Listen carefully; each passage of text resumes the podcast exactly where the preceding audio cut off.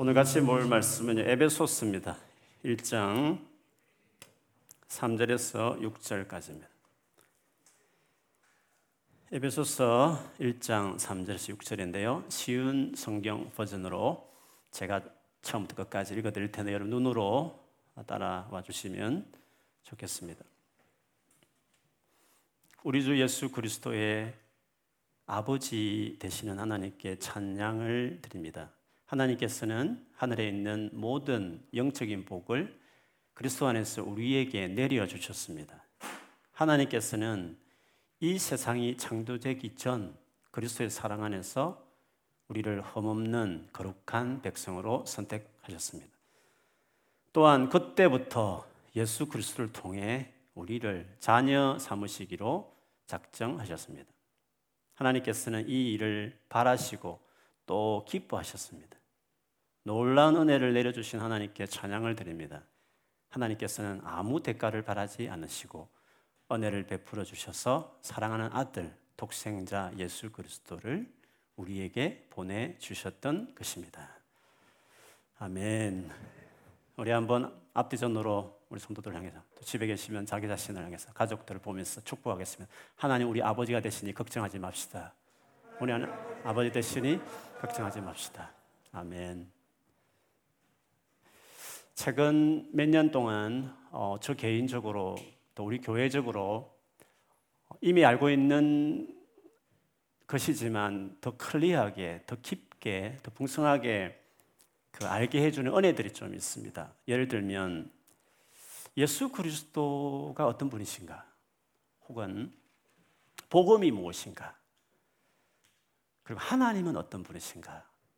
하는 것에 대한 분명한 어, 깨달음, 확신들을 주시는 것들이 많았습니다. 그래서 참 많이 나누어 온 것 같습니다. 반복적인 것 같고 계속 말씀 나누는 것이긴 하지만 저 개인적으로는 말할 때마다 새롭고 감동이 되는 부분이기도 합니다. 어쩌면 단편적으로 나누었던 것을 좀 오늘 또 종합해서 좀 나누고 싶은 부분이 있습니다. 그거는 하나님이 어떤 분이시냐, 하나님 누구시냐 하는 부분을 좀 나누고 싶습니다. 보통 하나님을 누구시냐고 했을 때는 이 세상을 만드신 어, 전능하신 창조주, 이 세상을 만드신 창조주다. 이런 분으로 아, 이해하게 될 겁니다. 그런데 여러분, 하나님이 세상을 창조하기 전에 하나님은 어떤 분이셨을까 하는 겁니다. 창조라는 것은 중간에 창조가 일어나지 않겠습니까? 그럼 창조 전에는 창조주 하나님은 아니지 않습니까? 세상을 창조하기 전에 하나님은 어떤 분이신가 하는 것입니다. 다르게 말하면 원래 하나님은 영원 전부터 계셨던 하나님은 어떻게 불러야 될까? 가장 적절한 호칭이 뭘까 하는 것입니다. 영원 전부터 계셨던 진짜 하나님에 대한 호칭은 아버지입니다. 아버지. 오늘 3절에도 우리 주 예수 그리스도의 아버지 되시는 하나님께 찬양을 드립니다 했습니다. 아버지가 처음부터 처음부터 아버지였으면 처음부터 영원전부터 아버지셨으면 아들도 처음부터 계셔야 하는 겁니다. 아들은 없는데 아버지가 될 수 없지 않습니까? 처음부터 아버지셨으면 처음부터 아버지가 되게 하는 아들도 계시는 것입니다. 그런데 이 아버지와 아들의 관계라는 것은 신을 설명할 때 아버지와 아들 관계로 설명했다는 것은 처음부터 그런, 그런 분이셨다는 것은 우리 하나님이 우리 하나님 자체가 그 존재 자체가 사랑의 성품을 가진 분이라는 것을 말합니다. 어떤 종교의 신처럼 처음부터 혼자밖에 없었다는 신은 사랑의 성품이 특징이 될 수 없습니다. 사랑은 릴레이션십이 있어야 되는 겁니다. 그러니까 우리 하나님이 처음부터 관계적인, 처음부터 아버지와 아들이 있었으므로 우리 하나님은 처음부터 사랑이 특징이 된 관계가 중요한 서로 사랑하는 관계가 중요한 특징이 된 하나님이신 것이죠. 그 사랑의 관계를 더 확고하고 견고하게 하시기 위해서 성령 하나님도 같이 처음부터 계셨습니다. 우리는 그걸 삼위 아버지, 아들, 성령 삼위로 계시지만 완전한 연합을 가지고 이루고 있기 때문에 숫자로 말한다면 한 분이다. 삼위로 계시지만 일, 일 하나의 일체를 가지고 계신 삼일체 하나님을 우리가 믿습니다. 삼일체 하나님은 처음부터 깊은 사랑을 가지고 있었고, 그러므로 그 스스로, 그 자체로 아무 부족함이 없는, 혼자 고고하게 혼자 단일로 있었던 외롭지 않는 그 안에로 충분한 사랑과 만족을 누리는 신이셨기 때문에 사실 다른 것이 필요 없는, 다른 것이 없어도 되는, 부족함이 없는 하나님이셨습니다. 그런데 그분이 세상을, 온 우주를 창조하셨다는 거죠. 왜?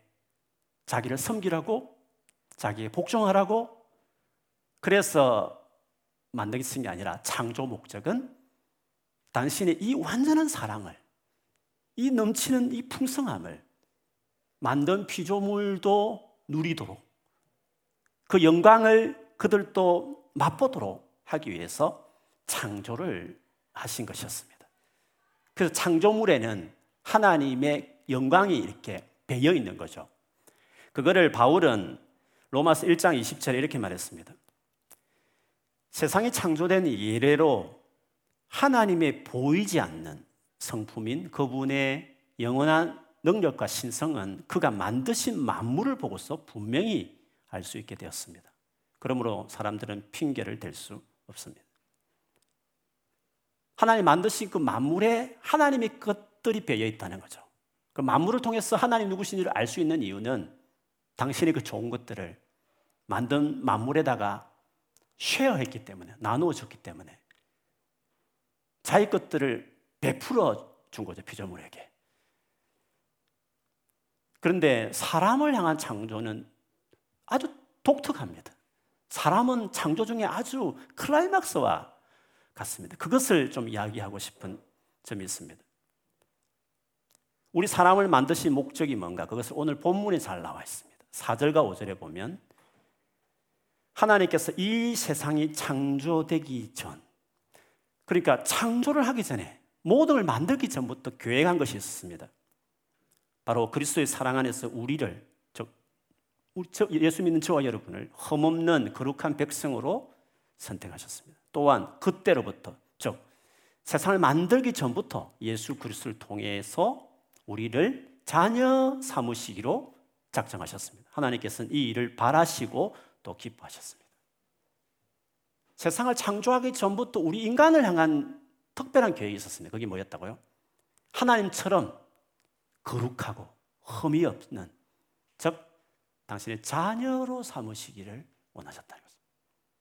우리 인간을 처음 만들 만들기 전부터 세상을 만들기 전부터 특히 인간은 이 인간은 나와 같이 거룩하고 의미 없는 자녀로 아들과 딸로 삼아야지라는 계획으로 인간을 창조하셨다는 것입니다. 이것은 모든 피, 피조물들이 다 압니다. 인간은 하나님의 자녀라는 것을 모든 피조물들은 본능적으로 그걸 아는 것입니다. 그래서 로마서 8장 19절에 보면 모든 피조물은 하나님의 자녀들이 나타나기만을 간절히 기다리고 있습니다. 하나님의 자녀들이니까 예수님을 말하는 게 아닙니다. 모든 피조물들은 하나님의 자녀들, 자녀들이 나타나기를 모든 만물들이 기다리고 있다. 원래 세웠던 이 창조 계획이 완성될 거나를 지금 피조물들이 다 기다리고 있다 할 정도로 모든 만물의 클라이막스는 하나님의 자녀가 되는 인간에 있었다는 것을 이렇게 성경이 이야기하는 것입니다. 그런데 이 놀라운 계획이 본문을 보면 그리스도 안에서 그리스도로 말미암아 이루어진다는 것을 반복해서 강조하고 있습니다. 3절에 보면 모든 영적인 복이 그리스도 안에서 우리에게 내려주셨다 했습니다. 4절에도 그리스도의 사랑 안에서 이 모든 것을 우리를 선택했다 했습니다. 5절에도 예수 그리스도를 통해 우리를 자녀 삼으시기로 작정했다고 말했습니다. 6절에서는 사랑하는 아들 예수 그리스도를 우리에게 그래서 주셨다. 예수 그리스도와 관련해서 이 모든 계획이 이루어진다라고 이것들이 된다고 강조하고 있는 것입니다. 그러면 처음부터 예수 그리스도가 이 땅에 오시고 우리를 구원하시는 분으로 오실 것을 언제부터 우리 인간을 짓기 전부터 계획했다는 것을 말을 하시는 것입니다. 그리스도라 이 뜻은 구원자 그 뜻이죠. 하나님 약속하신 구원자 이런 뜻이 있습니다. 그렇게 보면 하나님은 우리 사람들이 예수 그리스도 통해서 구원이 필요할 것이다 라는 것을 미리 아셨다라는 것을 전제할 수 있습니다. 그러니까 우리를 만들기 전부터 계획을 그리스도를 통해서 구원하기로 계획하셨던 건 아니겠습니까?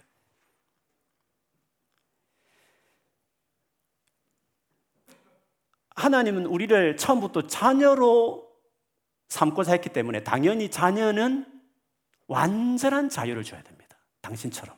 당신의 자녀를 삼겠다는 것은 완전한 자유를, 범죄할 수 있는 자유까지, 가능성 있는 자유까지 주는 완전한 자유를 주셔야만 자녀가 될 수 있는 것입니다. 하나님 그래서 그거를 하셨죠. 근데 그 자유로 자신을 대적할 것을 미리 아셨습니다.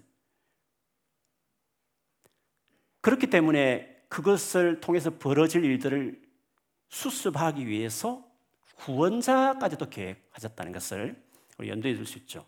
물론 그렇다 해서 인간은 처음부터 어쩔 수 없이 죄를 지을 수밖에 없게 지어진 상태라고 오해하시면 안 됩니다.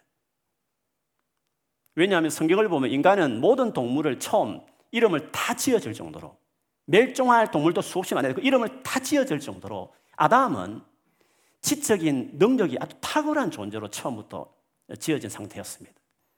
그리고 그를 유혹했던 사탄을 봐도 말만 했을 뿐이지 칼 하나 목에 들고 위협할 수 있는 상황이 아니었습니다. 확실한 지각 능력이 있고 사탄이 그렇다고 지금처럼 위협하는 상황도 아닌데 불구하고 하나님께 범죄해서 떠나게 된 것은 순전히 일차적인 책임은 아담과 하와에게 있는 것입니다.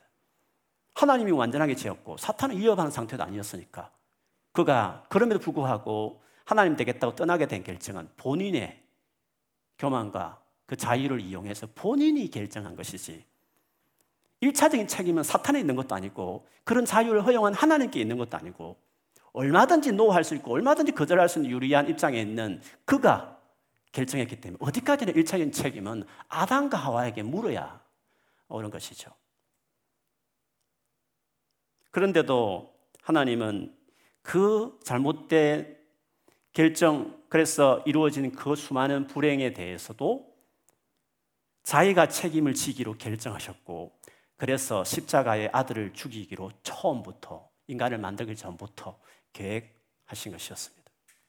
일어날 일을 보셨을 뿐이지, 그렇게 일어나도록 조종하거나 플란을 짜거나 운명지지는 않았습니다.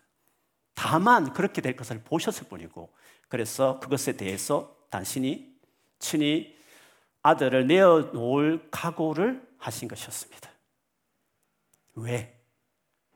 아예 처음부터 재짓지 않는 자유를 안 주셨으면 그런 일이 없었겠지만, 그러면 자녀는 삼을 수 없겠죠.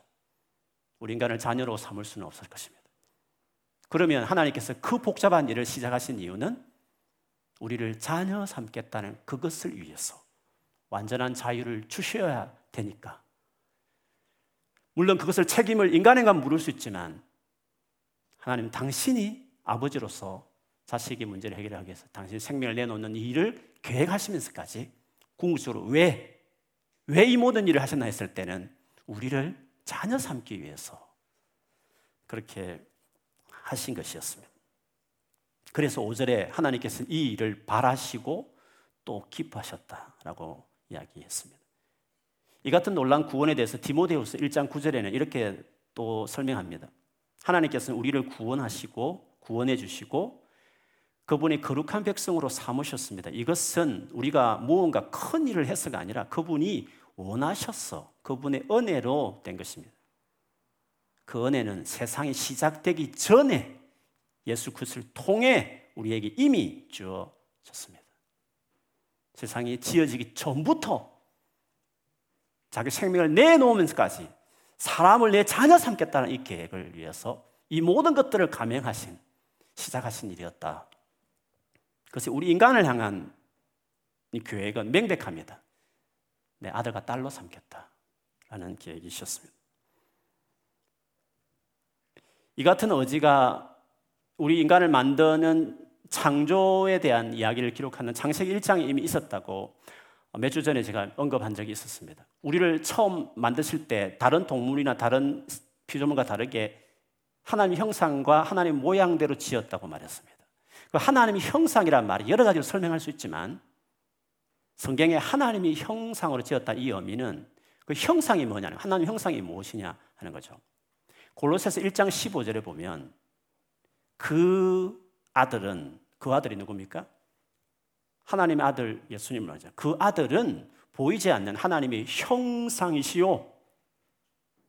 예수께서 그 아들 성자 하나님이신 그 성자 예수께서 원래 하나님의 형상이셨다는 것입니다.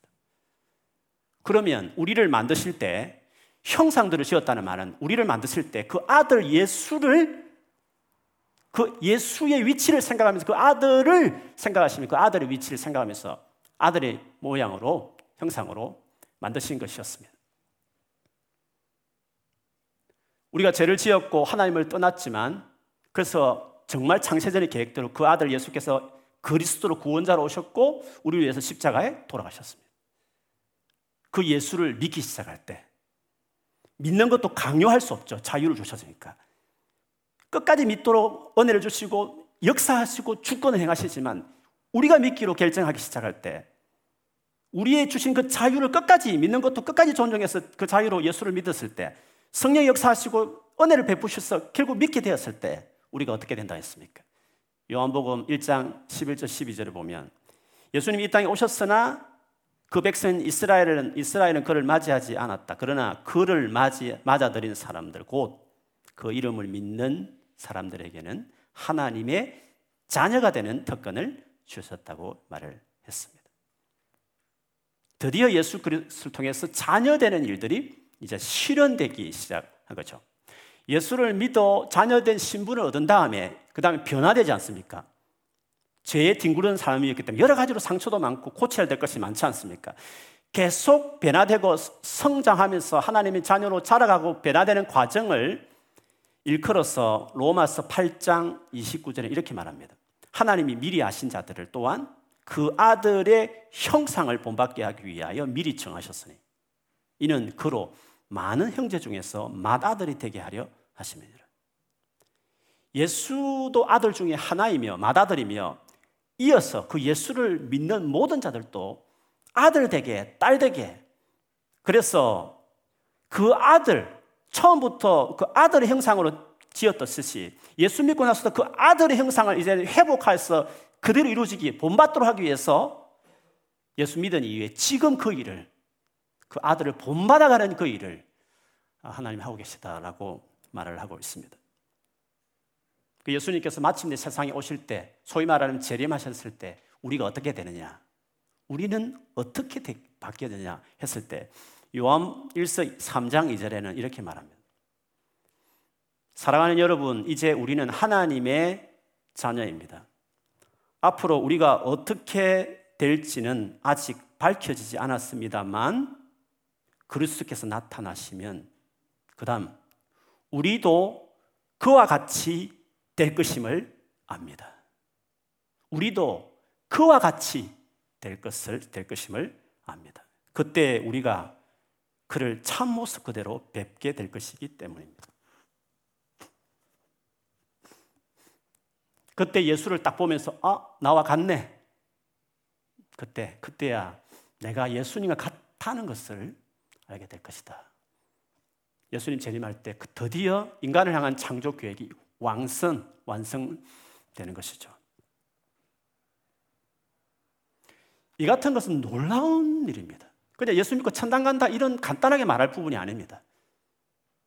우리를 왜 만들었고 왜 예수님이 오셨고 예수 믿은 이후에 도대체 어디를 향해 가고 무슨 목적으로 진행되고 있는지를 생각해 보면 하나입니다. 성자 예수와 같이 그 같은 권세와 능력과 영광을 누리는 하나님의 진짜 말만 자녀가 아니라 진짜 아들과 딸로 삼기 위해서 우리 인간을 만드셨고 이 엄청난 일을 위해서 당신이 생명을 내놓으면서까지 하셨다.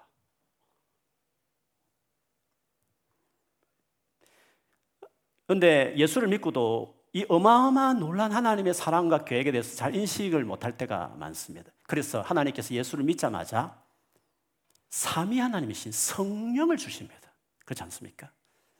아버지도 달라들었고 성자도 목숨을 내놨지만 성령을 예수 믿는 사람에게 예수 믿자마자 그것도 선물로 성령 하나님께서 우리와 연결되십니다. contact 하십니다. 우리 안에 거하시고 떠나지 않으시죠. 그건 성령이 하시는 일이 뭘까요?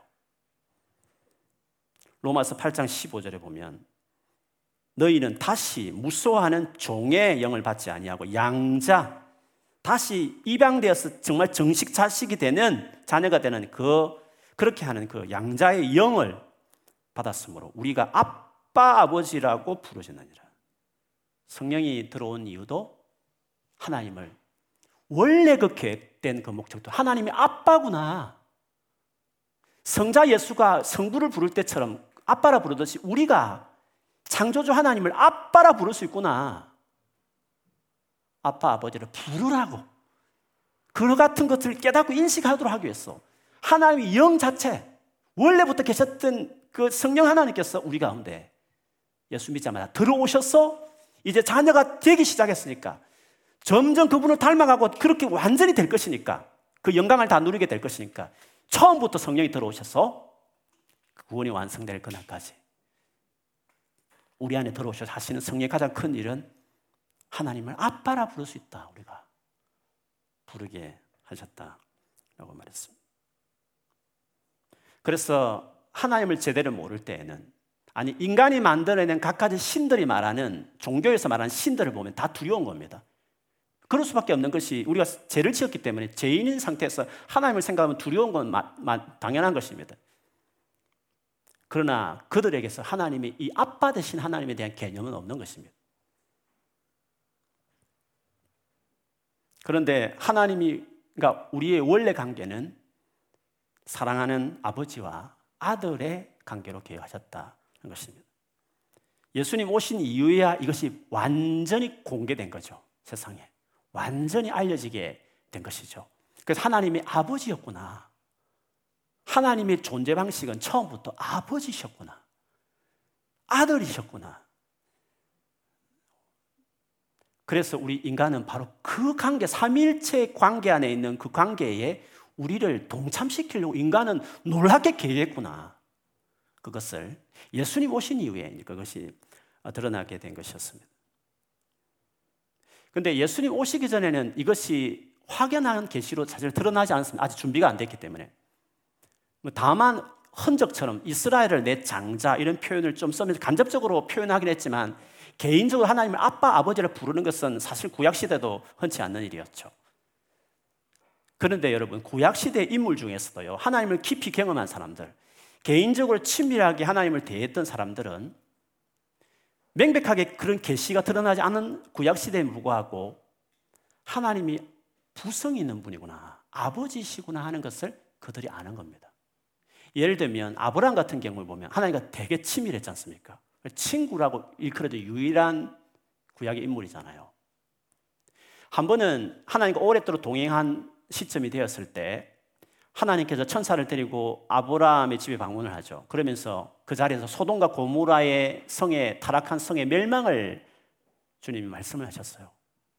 그리고 이제 가시려고 하는데 아브라함이 배웅하러 나가다가 하나님 앞에 가까이 나가서 말을 하기 시작하죠.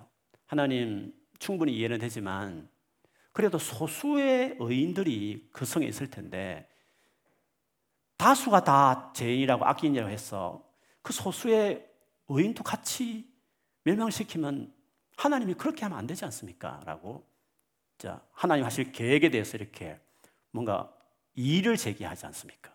그때 하나님께서 맞다. 50명에서도 내가 안 하겠다. 계속 숫자가 이렇게 내려가지 않습니까? 하나님이 다 알아서 하실 텐데 아브라함 자기 생각에는 이게 뭔가 아니다 싶어서 하나님께 여러 가지 이렇게 자기 생각을 이야기하면서 뭔가 하나님이 잘못된 것처럼 생각하면서 뭐 의견을 이렇게 제시하지 않습니까? 이 아브라함의 태도는 아들이 갖는 태도인 것입니다. 종은 아무 말 안 하는 것입니다. 시킨다는 겁니다. 아들은 예의 바르고 무례하진 않지만 그러나 자기 할 말을 하는 겁니다. 아버지에게는 아들은 그렇게 하는 것입니다. 아브라함은 하나님을 깊이 대하다 보니까 자기도 모르는 사이에 아들처럼 돼버렸고 하나님은 아버지같이 되어서 아버지를 대한 아들같이 그렇게 이야기하는 것입니다. 얼굴과 얼굴을 맞대었던 모세는 어땠습니까? 시내산에서 모세가 시케명 받으러 올라갔을 때 모세가 너무 내려오지 않자 거기 밑에 있던 이스라엘 백성들이 자기를 애굽에서 구해낸 신이라 하면서 금송아지를 만들어 가지고 막 축제를 벌이지 않습니까? 하나님이 너무 화가 나 가지고 다 멸하고 모세 너를 통해서 민족을 차라리 만들게라고 하나님이 그 정도로 마음이 상해 있었을 때 모세는 어떻게 했습니까? 하나님 이 백성을 죽이시려면 나부터 죽이세요. 내 이름을 제하시더라도 그렇게 하면 안 됩니다. 라고 감히 어느 언전이라고 하나님 앞에 당돌하게 나를 찌밟고 가시고 그 다음에 백성들을 죽이세요라고 말하는 이 모세의 기도는 아들의 기도인 것입니다.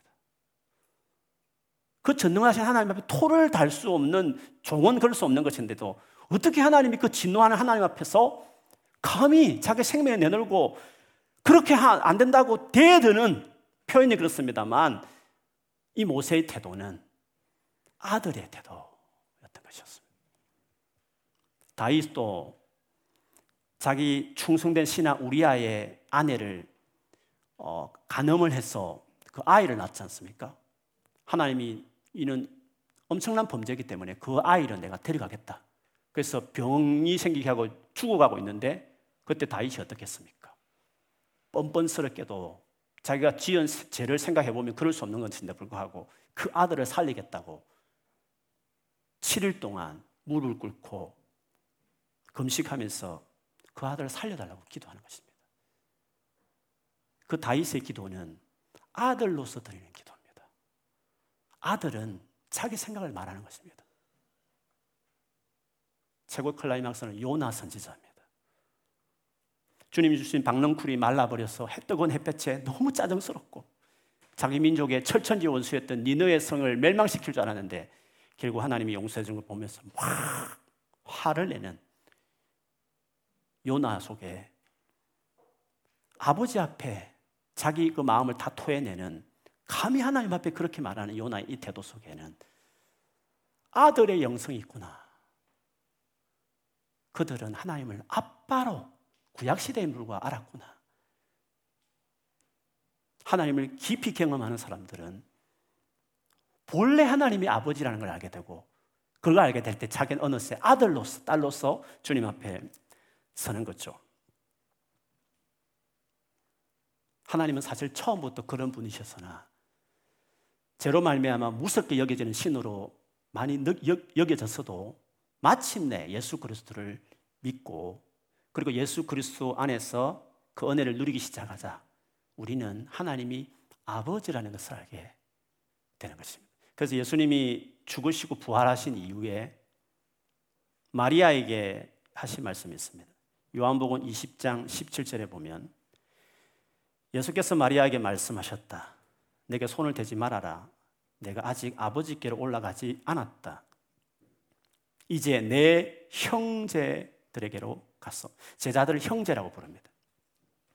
이렇게 말해라. 이러기를 내가 나의 아버지 곧 너희 아버지 나의 하나님 곧 너희 하나님께로 올라간다고 말하여라. 나의 아버지 곧 너의 아버지. 아버지다. 너희 아버지다. 이렇게 말해 주라고 말했습니다. 히브리서 2장 10절 11절에도 예수님 당신 스스로도 우리를 우리의 형으로 오빠로 불려지는 것을 기뻐하셨다라고 말했습니다. 2장 10절 11절 보면 하나님은 모든 것을 창조한 분이시며 그분의 영광을 위해 모든 것을 돌보십니다. 하나님께서는 많은 믿음의 자녀들이 그분의 영광을 함께 누리게 되길 바라셨습니다. 그래서 사람들을 구원하시기 위해 고난을 통해서 예수님을 완전한 구원자가 되게 하신 것입니다. 사람들을 거룩하게 하신 예수님과 거룩하게 된 사람들은 모두 한 가족입니다. 그렇기 때문에 그분은 예수님은 그들을 한 형제라고 부르는 것을 부끄러워하지 않으셨습니다. 그러므로 여러분 잘 생각해야 됩니다. 우리가 예수를 믿는다는 게 예수를 믿고 나서 우리에게 무슨 일이 났는지를 반드시 기억해야 됩니다. 하나님의 아들과 딸이 된 것입니다. 너무 많이 들었지만 이거는 놀라운 일인 것입니다. 하나님이 진짜 우리 예수님과 똑같은 아들과 딸로서 자녀로서 하나님 우리를 지금 받아주셨다는 것입니다. 그거를 위해서 영원 전부터 계획 한 겁니다. 지금 우리가 예수 믿어서 하나님의 자녀가 된 이것을 위해서 영원 전부터 하나님 그 계획을 하신 것입니다. 그 예수를 보내기 위해서 그렇게 구약 성경의 긴 역사처럼 주님께서 역사를 운행해 오신 것입니다. 그리고 마침내 그 예수께서 오셔서 우리를 십자가에 돌아가셨어. 그 계획을 이루신 것입니다. 그리고 그것을 마침내 완성하실 것입니다. 그러므로 예수 믿고 나서 우리가 하나님의 아들과 딸이라는 것을 알아야 합니다. 그리고 하나님이 내 아빠라는 사실을 알고 그 자녀됨의 놀라운 축복들을 영광을 누리고 경험하는 삶을 우리가 반드시 살아야 합니다.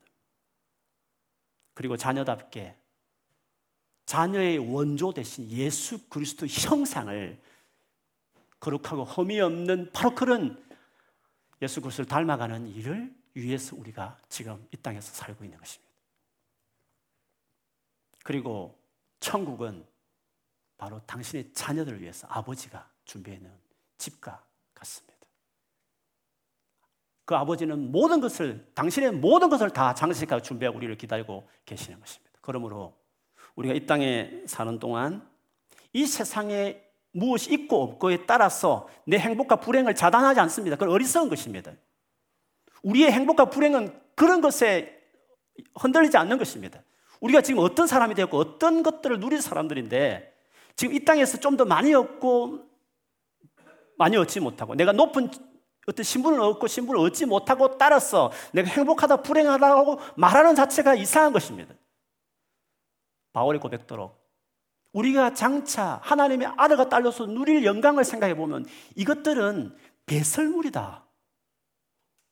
이것을 위해서 자기 인생을 투자하는 것은 바보다. 우리가 그런 것을 위해서 부름을 받은 사람들이 아니다. 우리는 예수 믿는 그 적시로 이미 enough. 우리 행복한 것입니다. 더 이상 보태어서 행복해진 게 아니라 이미 예수 믿는 그 자체마다 우리는 행복한 존재가 된 것입니다. 하나님이 영원한 계획이 이루어졌으니까. 당신의 아들의 죽음으로 이루어진 일이니까. 예수 믿는 그 자체로 우리는 이미 행복한 사람이고 가치 있는 존재고 놀라운 존재가 이미 돼버린 것입니다. 그러면 우리가 공부하는 이유는 뭐며 우리 열심히 직장 다니면서 일하는 목적은 어디에 있습니까? 하나님 뜻을 이루기 위해서. 그리고 하나님이 사랑하는 이 땅에 사랑하는 수많은 사람들을 섬기기 위해서 영향력을 내가 얻기 위해서 공부하고 일하는 것뿐입니다. 나는 지금 대학 안 들어가도 좋은 직장 들어가지 않더라도 뭐 멋진 사람하고 결혼하지 않더라도 내 인생은 이미 행복한 것입니다. 다만 그래도 열심히 공부해야 될 이유가 있다면, 그래도 굳이 열심히 일해야 될 이유가 있다면, 하나님 자녀로서 이 땅에 당신이 지금 하고 있는 이 구원 사역들을 돕기 위해서 하나님의 뜻을 이루기 위해서 내가 할 뿐이지. 그 하나님 뜻이기 때문에 열심히 해야 되는 것은 맞지. 이것이 되면 행복하고 이것이 되지 않으면 불행하고 그런 차원이 아닌 것입니다. 하나님 뜻대로 살기 위해서 내가 공부하는 겁니다. 내가 하나님 뜻대로 살기 위해서 주님이 그렇게 사랑한 사람들을 이웃을 섬기기 위해서 내가 열심히 지금 열심히 공부하고 실력을 쌓고 그리고 내가 일하는 것입니다. 그래서 우리는 세상에 살면서 사람을 경쟁자로 보지 않습니다. 경쟁력을 기를 수는 있지만 경쟁자로 그들을 보지 않는 것입니다.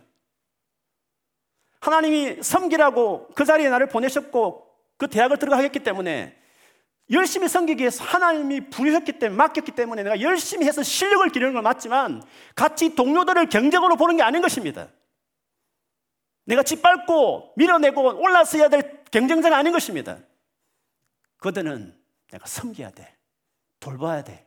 축복해야 될 대상입니다. 그들을 잘 섬기기 위해서 나를 이 자리에 부르셨기 때문에 열심히 하다 보니까 성, 성경이 나오고 경쟁력이 길러져서 더 높아지는 상대적 높아질 수는 있지만 그래서 내가 그러나 경쟁하면서 높아진 건 아니었습니다. 주님 뜻대로 살기 위해서 이미 나는 이것도 아무것도 없어도 행복한 사람이지만 나를 사랑하시는 하나님을 사랑하고 주님이 얼마나 우리를 사랑하고 인류를 사랑하는지 아시기 때문에 그들을 더 잘 섬기기 위해서 더 잘 준비하고 싶어서 죽게 하듯이 주님 일을 하듯이 공부하고 일을 할 뿐이지 그래서 덕분에 실력이 높아지고 상대적으로 더 높아지는 건 맞을 수 있지만 그러나 밑에 있는 사람을 깔보고 부정한 사람들처럼 우월, 나는 우월한 교만한 사람으로 그렇게 공부하고 일하지 않는 것입니다. 사회 신분이 높고 낮은 것은 그렇게 주님 앞에 중요한 게 아닙니다. 오히려 그렇게 높이시는 이유는 섬기라고 주신 건데 높아진 상황에서 섬기지 않고 자기 인조이만 하고 자기 가족만 행복 위해 사는 것은 그건 하나님 앞에 갔을 때 책망받을 일이 전하지 않는 것입니다. 우리가 세상에서 열심히 사는 것은 더 행복해지기 위해서가 아니라 하나님 뜻대로 사람들을 섬기기 위해서 하는 것입니다. 그래야 공부할 수 있는 겁니다. 그래야 열심히 일을 하더라도 위축되고 비교하면서 막 함몰되듯이 그렇게 두려움에 떨면서 일하며 공부하지 않을 수 있는 것입니다. 예수 그리스도 안에서 하나님 우리를 어떤 계획하셨는지를 알아야 우리를 하나님과 아들과 딸로 삼았다는 이 놀라운 원대한 복음이 말하는 우리의 위치를 알기 시작할 때 자유가 있는 겁니다. 열심히 실력 있고 쌓아가지만 프레셔가 심해서 위축되듯이 그렇게 살지 않는 사람이 될 수 있는 것입니다. 다시 공부를 하고 시작하고 일을 시작하는 우리 사랑하는 형제자매들 우리 성도들이 우리가 받은 구원이 뭐며 하나님이 누구시며 우리가 왜 공부하고 일하고 앞으로 살아가는 태도가 어떤지를 분명히 정리하는 것이 중요합니다. 그렇게 하셔서 열심히 하셔서 열심히 섬기고 이 땅을 축복하는 열심히 하지만 잘 안 될 때도 낙심하지 않고 예수 께서 주신 은혜들 생각해 보면 항상 기뻐하고 모든 일에 감사하는 정말 그런 그 빼앗기지 않는 기쁨과 감사를 가진 채로 주님이 많이 주시면 많이 흘러보내면서 살아가는 우리 모두가 되어야 되는 줄 믿습니다. 그런 마음으로 공부 다시 시작하고 또 한 주간을 출발하는 우리 모두가 되기를 주의 이름으로 축원합니다. 아멘.